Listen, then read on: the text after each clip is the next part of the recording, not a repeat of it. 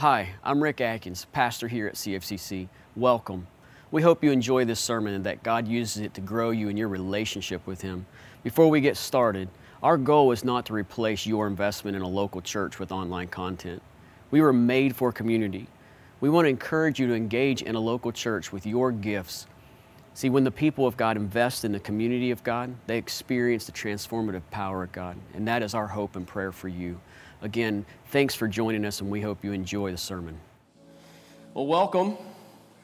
It's good to see you guys. I'm going to say welcome to all of you joining us online this morning as we continue in our series entitled Rooted, where we have been for the last three weeks. We're in week four of this series, where the understanding, the idea is that all living things grow, right? And so, with us as Christians connected to Jesus, we want to grow in Him. But we want to make sure we're rooted in the right things so that we might grow in the right way. And so, we want to see that. And we've been looking at these parables and these parts of Scripture, and as Pastor Tyler alluded to uh, back at the beginning of the series, that a lot of these texts have to do with farming and agriculture, which was a, a great illustration to be used in the time to teach biblical truths and biblical principles and stuff. And so Jesus continues here teaching through a parable centered around agriculture and farming and a vineyard. And we're going to look at that. But our takeaway might be a little bit different than the last several weeks, all right? And so if you have a Bible, why don't you join me in Matthew chapter 21? Matthew chapter 21, if you have a Bible, go to the middle of the Bible, move to the very first uh, book of the New Testament. You're going to find Matthew, the book of Matthew, and go with me to Matthew chapter 21. Let me give you kind of the big picture background as you're turning there. Beginning here and into chapter 22, Jesus is going to be challenged as to his authority. And so Jesus is going to teach three parables about God's judgment on those who don't point others to the kingdom that Jesus has been proclaiming throughout his ministry on earth. And then in chapter 22, he's going to interact with those religious leaders who are challenging his authority, and it leads Jesus to actually revealing his identity as the Son of God, which therefore reveals his authority over all. Okay? And so also, chapter 21 begins Jesus' entry into Jerusalem, leading him to a point where he's going to be crucified and killed and buried and resurrected. And we're going to celebrate uh, his uh, crucifixion and remember that today at the end of our time through communion. And so that's kind of gives you the idea starting here in chapter 21. And so I want to jump into the second parable. So verses 33 through 41 to start with. We're going to go through the end of the chapter though. So let's look at this first part. Jesus says, hear another parable. He's basically saying, listen, listen as I teach you this, listen as I say this to you. There was a master of a house who planted a vineyard and put a fence around it and dug a winepress in it and built a tower and leased it to tenants and went into another country. When the season for fruit drew near, he sent his servants to the tenants to get his fruit. And the tenants took his servants and beat one, killed another, and stoned another. Verse 36. Again, he sent other servants, more than the first, and they did the same to them. Finally, he sent his son to them, saying, They will respect my son. But when the tenants saw the son, they said to themselves, This is the heir. Come, let us kill him and have his inheritance. Verse 39. And they took him and threw him out of the vineyard and killed him. When therefore the owner of the vineyard comes, what will he do to those tenants? Verse 41. And they said to him, He will put those wretches, wretches to a miserable death and let out the vineyard to other tenants who will give him the fruits in their seasons. All right, let me break down kind of what's happening. Let's break down the scene here as in see how it connects to us. So the master of the house, the landowner, is God the Father. All right? The vineyard is God, the, the tenants of the vineyard is God's people. All right, it's Israel the Pharisees, the religious leaders. The fruit of the harvest is repentance, uh, a righteous, obedient life, right? The tenant farmers in the vineyard, again, are the chief priests. They are the Pharisees that have set up to tend the vineyard of God. The servants there that are sent by the landowner, by the master of the house, are the prophets that God has sent over the years to Israel. And then you get probably to the most important piece the son of the landowner is Jesus. Now imagine how on edge, as the chief priests, the Pharisees, and the others that were gathered around there are probably at this point, particularly the religious leaders in hearing this parable. I mean, this is right after, if you look back in chapter 21, this is right after Jesus had cleared the temple, right, with a, you know, the temple square with a whip, where he had said, my, my father's house will be a house of prayer, right, where he flipped the tables over and everything, right, where he ran everybody out. So you can imagine how on edge as he's teaching through these parables. And then understand that what started the set of parables that he's teaching here. Here was the question posed to Jesus in Matthew 21, verse 23, the second half of 23. By what authority are you doing these things? And who gave you this authority? And Jesus basically has this interaction with the religious leaders, the Pharisees. And he, and he says, Well, I'll tell you what, if you answer my question, then I will answer your question about authority, whose authority I'm doing this on. Well, they don't answer his question. So Jesus simply says, Well, I'm not going to tell you then, you didn't answer my question. But what does he do? Jesus isn't going to leave the question unanswered. He sets before them, he starts right into these parables. The first one Jesus gives that we're not looking at today is, is a question about two contrasting pieces that happen. And then he asks them a question. This second one is the one we're looking at. He does answer their question, and they kind of get it, which we'll see at the end. And here's our takeaway this morning. Here's our takeaway from what we're going to see in this parable God's patient love. God's patient love. So Jesus tells this story. And surely one of Jesus' great concerns is to show the spiritual leaders uh, of Israel and to the, those that were there around them, the unbelieving part of Israel, as to the hardness of their hearts that they have had and, and continue to have towards God. That, that's his heart right here. God has sent prophets to them. God has sent John the Baptist to them. If you look again back at the first parable, Jesus brings that up. And in fact, you know, he sent, and then God sends his own son, as Jesus talks about in this parable, right? And each one of those experienced rejection. In fact, in verse 32, right before our parable, it says, you know, it says that they, they, they wouldn't understand, they wouldn't believe. Even when they saw it, they still wouldn't believe it. Like it was in front of them, but they still wouldn't believe him and be changed by the truth, as he was talking about John the Baptist. And yet, even as Jesus points to all this, we see the love of God displayed throughout the parable. In fact, I think we see God's love and patience are unparalleled to human experience, right? In the human experience. Even as we see the consequences of a hardened heart of sin, a sin that leads to and continues to have rebellion towards God and God's love. Verse 33, did you notice the love that God has, the, the, the, love shown by the master of the house? Look, look at his kindness in verse 33. Look, look at what he's done. He's planted a vineyard, right? He, he protected the vineyard by putting a fence around it. He, he dug a wine press in the vineyard to produce, right? He, he built a watchtower for shelter and for security, for storage. It begins with God's work toward us. It always has. That is God's work towards us. It, it's always been that way. God moved toward us and invited us into and invites us into his presence. Even from the person who's farthest away, God continues to invite in a patient, loving position, invite into his presence. And then, as Jesus explains the setup, you get into verses 34 to 39 and you, you look into this and you see his exaggerated patience of the landowner. He sent his, his servants to go get the, the fruit, right? This is, this is what he, they were to, to get, to, to have when they got there, and, and all of a sudden they're killed. So instead of sending an army to take out those tenants who killed his servants, what's he do? He sends more to the point that he sends son. Some of us who read that might say, well, that's unbelievable, right? No, nobody would act that way. That's the point. Like none of us on earth in our human experience in our in our condition would act that way. After they killed our first group of friends, we wouldn't send a second group of friends. And after they killed the second group of friends, we surely wouldn't send our, our, our children. That's the point, right? That this is, this is God's exaggerated love towards them, right? No human landowner would show that kind of loving patience. So, what Jesus is saying is that if God had done what he could have done in his justice, which he was perfectly okay to do, every time they had rebellion against the prophets, then God could have rained down heaps of stones over top of them. But he didn't. This is a, a posture of love for Jesus to present this to them.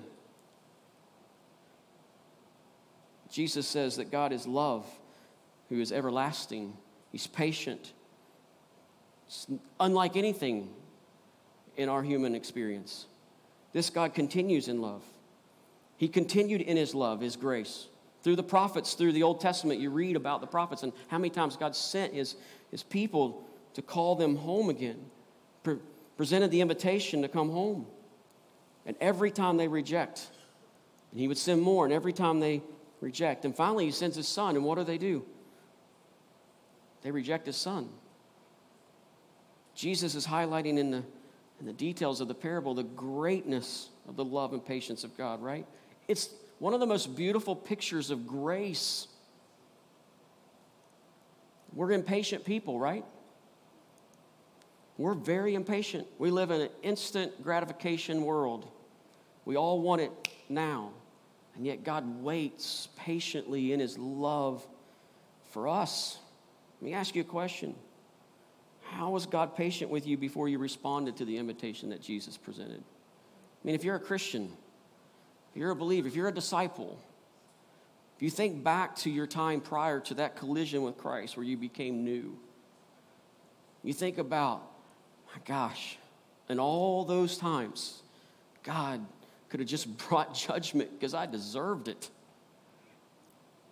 But he didn't because he was patient with me, continuing to call and to woo me. Maybe you're here right now and you haven't responded to that call. And God's been patient with you. Today's the day. Don't wait. Come home.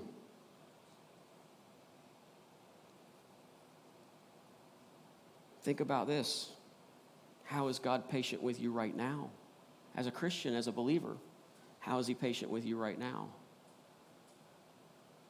What areas is God extending His patient love towards you? And you know it. We know it. Charles Spurgeon said this about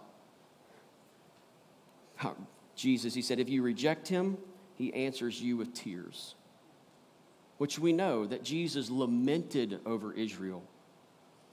He wanted to gather them as his, as his own.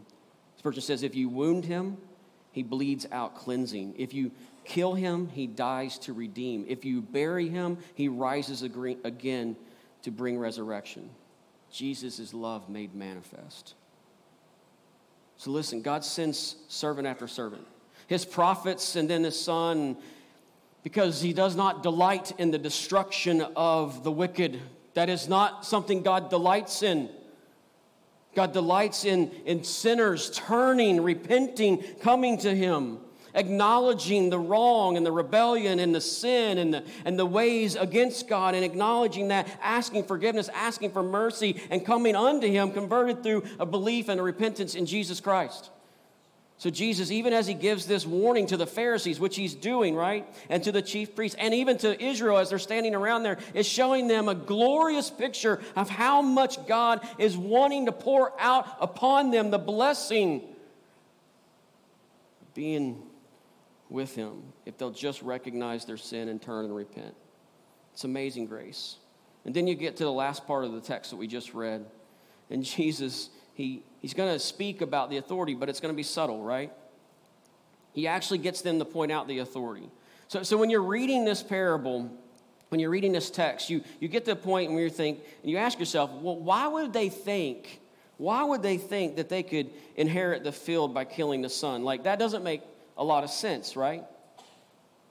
Well, what had happened is they had reasoned because, again, it was unimaginable that the owner of the field, of the vineyard, would have sent others, not his son. He might have sent servants twice. The third time, he wouldn't have sent his son. Like, you, you don't send your son, especially after you hear what happened to the first two groups, right? So they have reasoned that the owner must be dead and that the only heir to the vineyard was the son. And so if they kill the son, they can immediately assume that, that, that this is their land now. Like they can go and get the land and inherit the land, right? That's, that's where they were at. That's how they responded. And that's, that's, where, that's what was happening here in this text. And so the point that Jesus was making is that they've forgotten something. They've forgotten that the vineyard is God's, it's not theirs.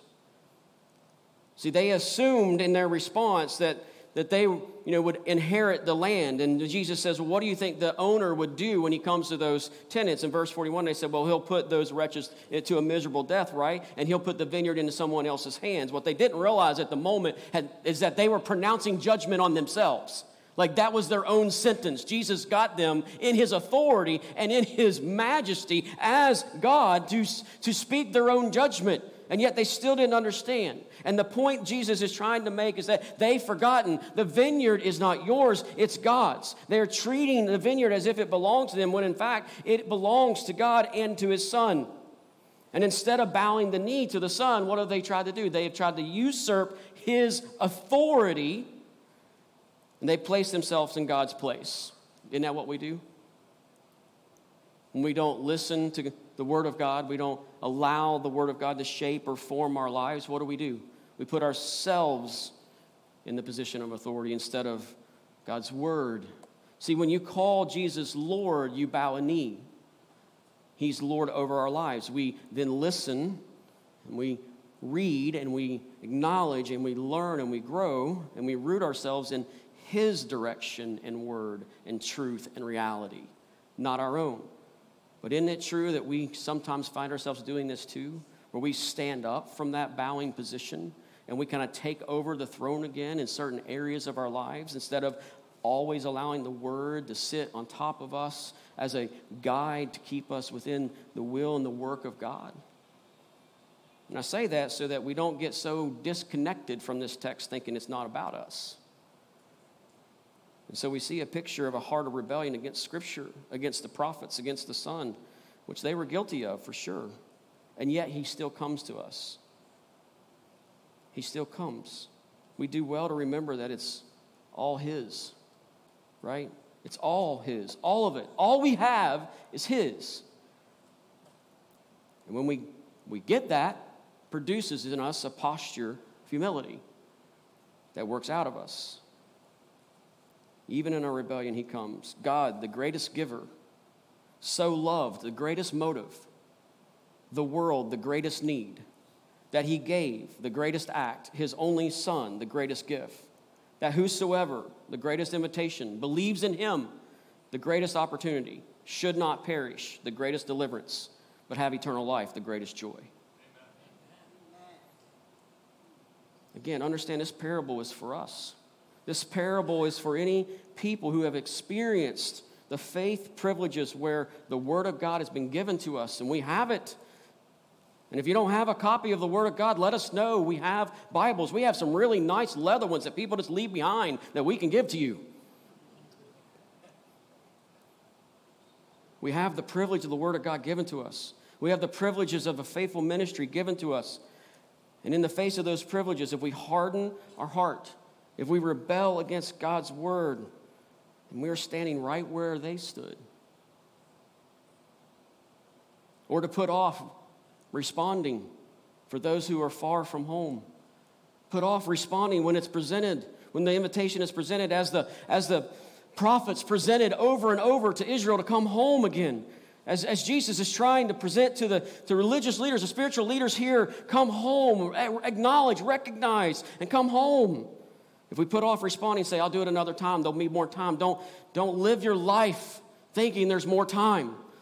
Our life is but a handbreadth from here to here, right? It's but a, a vapor, it's a snap. And, as, and the older you get, the more you realize that, right? the more it comes true, it's like, man, we are, I am quickly approaching my time with Jesus, which I'm excited about. But it becomes more urgent for us to tell others to live our lives in, in honest obedience to God the Father through Jesus Christ in us and His Spirit moving out of us so that others might come with us as we go home to Him. So don't put it off. Jesus would say to you, don't put it off, for you don't know what is promised later today. Don't put it off. He's calling you home. We can't misuse the privileges of God or forget the kingdom belongs to God. We're just servants, right? We're humble servants to hear and to do. And He desires in us, here's where we grow, as we root ourselves in that position, we grow in the fruit in accordance with the fruit of repentance in our own lives, but also in the, in the proclamation to others to repent and the fruit to give back. We give back to his praise and to his glory. And so all of us are called to examine our own lives when we come to this parable. Are we rooted in God's patient love? Is that working out of us and around us? Are we rooted in leading others to the vineyard, to God's vineyard? See, that's what they were called to do, and they were not doing it. Let's keep going. Verses 42 to 44. Jesus said to them, Have you never read in the scriptures? it's probably my favorite line here. He's talking to religious leaders and Pharisees. They know the scriptures, they're pretty good with it.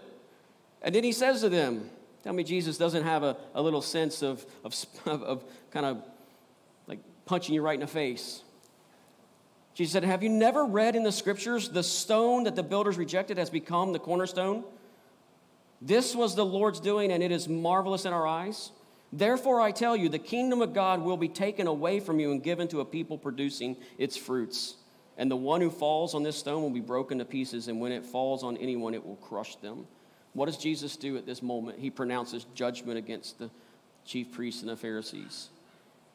We learn again that God's kingdom will be established despite Israel's rejection of the Messiah. Praise God. Not only in this parable do we see a glorious picture of God's love and his patience, but we see that God's kingdom is going to be established despite the rejection of Israel. And I would say, despite anything, nothing's going to stop God from doing that. Praise God. Jesus turns and he questions the people who are standing around, right? And immediately turns to an explanation of the parable. And he takes them to Psalm 118, which they would have known. It was actually something that was being, it's part of their, part of their uh, celebration there, the triumphal. It's something that they would sing together, okay? It's something that they would be familiar with. And he takes them to 118 and he basically says, Have you people never read what it says in Psalm 118, even though he knows that they probably have? Verses 22 and 23, he's saying, I just told you a parable that describes perfectly what God said would occur when he inspired the words of the psalmist in Psalm 118, 22, and 23. And those verses refer to the rejection of the chief cornerstone by the builders. And they would have thought that was David, but Jesus is saying, No, this is about me. These words apply to me. Do you not see it in the Psalms? It was predicted that those who were in the place of the builders of God's kingdom or tenant farmers of God's vineyard, they were going to reject the one, the one who would be the very cornerstone predicted a long time ago and it's come about. That's what Jesus was trying to point them to. He's trying to say, listen, this was about me and I'm here. So he takes one of the key themes of this psalm as he's pointing out to them. He says, This is about me. I'm the one that everyone is singing about right now. I am the stone about to be rejected by you, builders, religious leaders, and I'm going to be the primary cornerstone, become the primary cornerstone of a new building, a kingdom, despite your rebellion and rejection of me. So, so the takeaway here is God's plans are never stopped or ended. You'll never stop them from happening, no matter what. He will fulfill His promises no matter what. There's an old rabbinic saying that goes something like this If a pot falls on a rock, woe to the pot. If a rock falls on a pot, woe to the pot. Either way, woe to the pot which is what Jesus was saying in verse 44. It's crushed either way. If you stumble over Christ as a Messiah, you're broken. If you oppose him, you're broken. Christ's kingdom will, will be established no matter what. And he speaks it clearly in verse 41 and 43 that he's going to take the leadership away and the kingdom away from them and give it to others. He, he said that. And here again, Matthew alludes to the, this is a, an, an allusion to the inclusion of Gentiles into God's plan, which is for us, right? It's not the first time Matthew's done it. It won't be the last, actually. Here in this passage, he's showing it doesn't matter whether the leaders, you know, reject him or not, accept him or reject him, his kingdom is going to be established. And so before, before them, they have a choice. They have a choice, right? They can either repent come into the kingdom and be blessed, or they can oppose it and be crushed by the stone. And this proposition is always presented. We have a choice. Where are you with Jesus in his kingdom? Are you coming home? Verses 45 and 46. When the chief priest and the Pharisees heard, this par- heard his parables, they perceived that he was speaking about them. And although they were seeking to arrest him, they feared the crowds because they held him to be a prophet. Here we see the reaction of the leaders, right? And let me say, as we look at this passage, it reminds us that sometimes it's hard to tell the wounds of a friend. As Jesus comes speaking this message of judgment against the people who have usurped the authority of God, even Jesus' message of warning contains a message of love. Again, he's trying to bring them home. He's trying to show them if they would have responded in repentance in that moment, he would have welcomed them in, he would have opened his arms. But they didn't. And even the message of love was missed by these leaders because of their guilty conscience. One commentator said prophetic rebuke is not the act of somebody who does not like you, but rather someone who is so desperately concerned for your soul and sees the danger that you are in that he appeals with all the force of his might that you would turn from that sin which will destroy you and embrace the blessing of God. You see the love in that? So if you have a friend who comes to you and you're in rebellion and you know it, you know it, and they come to you trying to point it out, and it feels like they're stabbing or it's hurting. No, first of all, they're not excited about that moment in your friendship, but also respect the, the idea that they believed enough and care enough about you that they would take that risk See, that's what Jesus was doing here. And when Jesus comes and pronounces this judgment against them, he does it in the spirit of the landowner, right? He does it in the spirit of wanting them to turn and come home. They're strong words, but they're words of grace, and they're designed to shake people out of a religious rebellion, right? And bring them home and cause them to turn. But what did they do? I mean, they understood he was speaking about them. And instead of turning to him in, in, in forgiveness and in mercy and repentance, they decide to get rid of him or want to get rid of him. And the only thing that prevented them was the fear of other people. And I want to take a different little quick side note. Even though this wasn't for them, this is for us. Don't let the fear of what others might think of you keep you from Jesus. Don't let the fear of what the eyes of others or the thoughts that other people may have about you keep you from coming to Jesus. Come home. Don't worry about what others may say or may think or, or may even do. Come home. Because the greatest place for us to be is home with Jesus. And so their reaction shows their hearts, right? The way we respond to God's word to us is a mark of the presence or the absence of grace. If you find yourself responding to God's word with rebellion, like, I don't care. I don't care about that. I don't care what the word says, or with apathy, where you just said, well, that's fine for others, but not for me. Rebellion or apathy puts us right where the Pharisees and religious leaders were. And that's why this parable isn't just for them, it's for us. We don't stand back in cold, detached judgment from them, right? We stand under the word. And in the warning, we see the hope. We see the love, we see the patient love, because Jesus is saying, You deserve judgment, but by my death, I'll give you the vineyard if you'll put your trust in me. Is that you today? Is that you? Will you put your trust in Him? Are you rooted in the patient love of God in your life? Are you rooted in God's authority and ownership of it all? Are you rooted in rebellion? Are you rooted in rescue?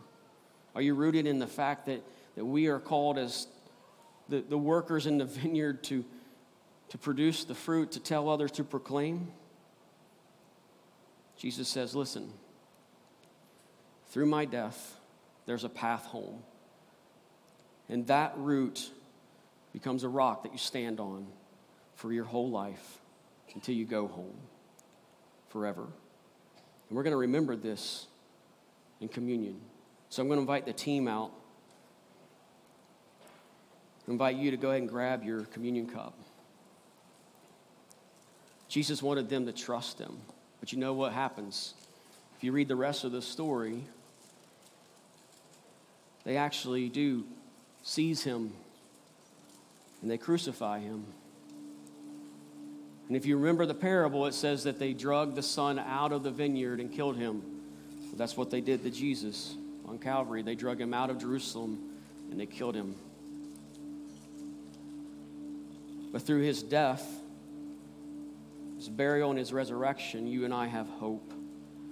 We have a, a place that we can find rest and refuge, a place that we can find strength and comfort, a place where we can go to that brings peace and understanding.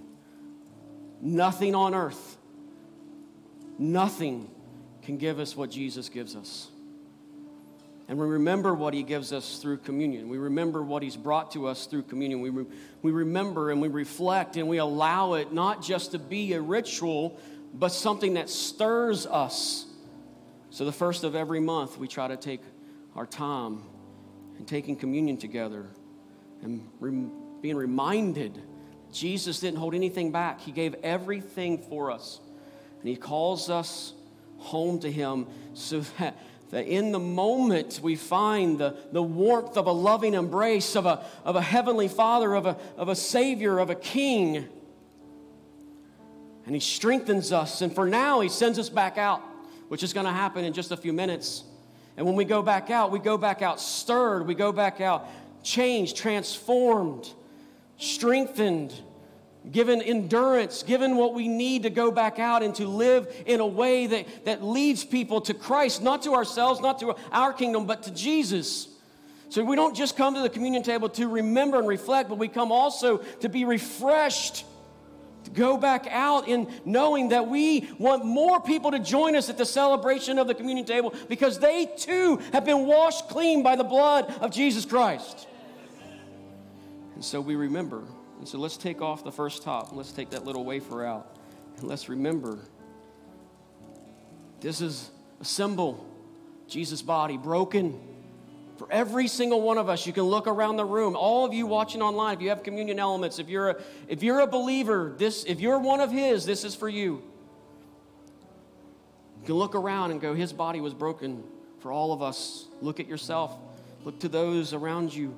Every one of us. That's what makes us one. It's what unites us. Jesus, His body was broken. So, God, as we take this right now, so we remember and reflect that Jesus didn't hold anything back, He gave it all. For us to be one, for us to be together, for us to walk home and on our way home to invite others with us. God, stir us again, refresh us, strengthen us, comfort us to know that everything's going to be okay. For all eternity, we're with you forever. Let's take this together.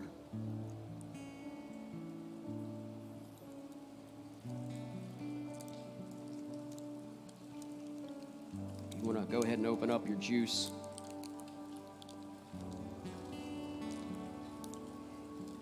A symbol of the precious blood, the only blood that could that could wash us clean.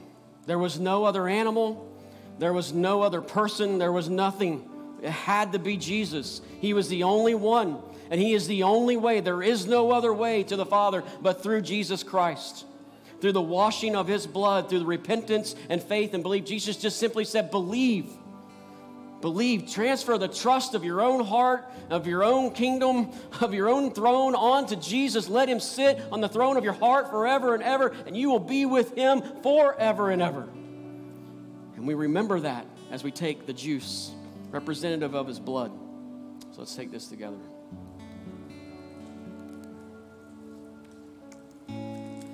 Father, God, have your way in this moment. God, remind us that you're, you're bigger than we could ever, ever imagine. God, we sometimes shrink you down, sometimes put you in, in a box, sometimes put you in, in places that, do, that seems like you can't even figure out how to work in our lives or through our lives. God, let us be reminded as we sing this song that you're bigger than we think. You're able to handle our problems, our, our fears, our, our drifting away. You're able to handle our rebellion. You're able to handle our sin. You're able to take all of that. If we could simply, in a posture of humility, come to you and lay it before you as we sing to your glorious majesty. God, thank you for this moment, for this grace. We pray in Jesus' name. Amen.